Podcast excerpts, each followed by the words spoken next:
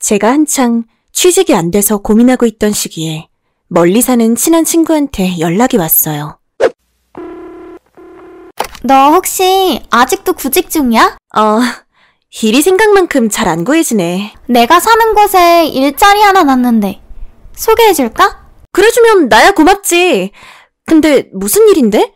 제조 공장인데 돈을 정말 많이 줘.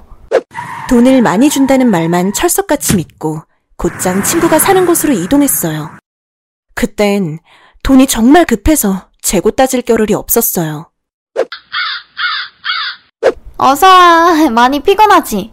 여기 차 한 잔 마시고 몸 좀 녹여. 근데 나 일은 언제부터 할 수 있어? 이미 사전에 얘기 다 돼서 내일부터 바로 일할 수 있을 거야. 혹시 너밖에 없다니까. 아, 근데 아, 나 갑자기 너무 피곤하다. 어, 내 방 가서 눈 좀 붙여. 친구가 준 차를 마시고 난 뒤 이상하게 몸이 나른해지고 피로감이 몰려와서 기절하듯 잠들었어요. 얼마나 지났을까. 누군가 절 깨우는 소리에 눈이 떠졌어요. 그만 좀 일어나라! 얘 내가 중천했던 지가 언젠데 아직도 자빠져 자! 누, 누구세요? 네 CM이다! 여긴 네 남편이고 안녕하세요. 무슨 소리세요? 제 친구는요? 그 친구가 돈 받고 널 우리한테 팔아 넘긴 거야. 뭔가 오해가 있으신 것 같은데요. 전 이만 나가볼게요. 여기 차도 안 다니는 시골 마을이라 아무데도 못 가요. 허둥지둥 밖을 나가보니까 제가 어느 이름 모를 산속 깊은 시골 마을에 와 있더라고요. 꿈인지 생신지 분간이 안 가고 어안이 벙벙해졌어요. 반 내러 가야 되니까 너도 얼른 준비해라. 할머니, 경찰에 신고할 거예요. 넌 어쩜 개집애가 고분고분하질 못하니? 그냥 운명이려니 하고 좀 받아들여라 좀! 그 인간들은 제가 반항할 때마다 때리고 감금하고 또 노예처럼 부려먹었어요. 그곳을 탈출하려고 수도 없이 시도했지만 마을 사람들 모두가 한통속이어서 전 강제로 그곳에 발이 묶이게 됐죠. 이제 좀 포기하는 게 어때?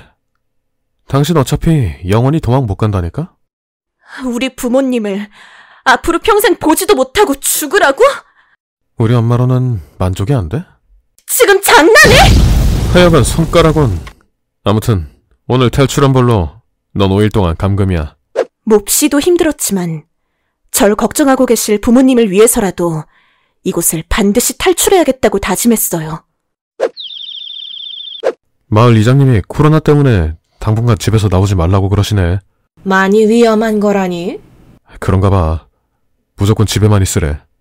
당신도 어디 나다닐 생각은 꿈도 꾸지 마. 알았어. 나 잠깐 닭 먹이만 주고 올게. 드디어 제게도 일생일대의 기회가 찾아왔다고 생각했어요. 마을 사람들이 집안에 머물러 있는 틈을 타 그 길로 국경까지 밤낮으로 달렸어요.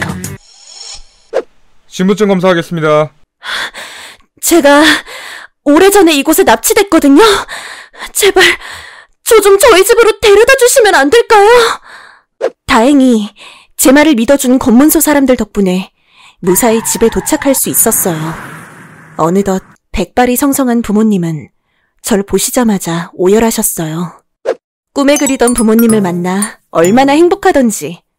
남들은 코로나가 재앙이라고 하지만 저에게만큼은 행운이고 기회였던 거 있죠.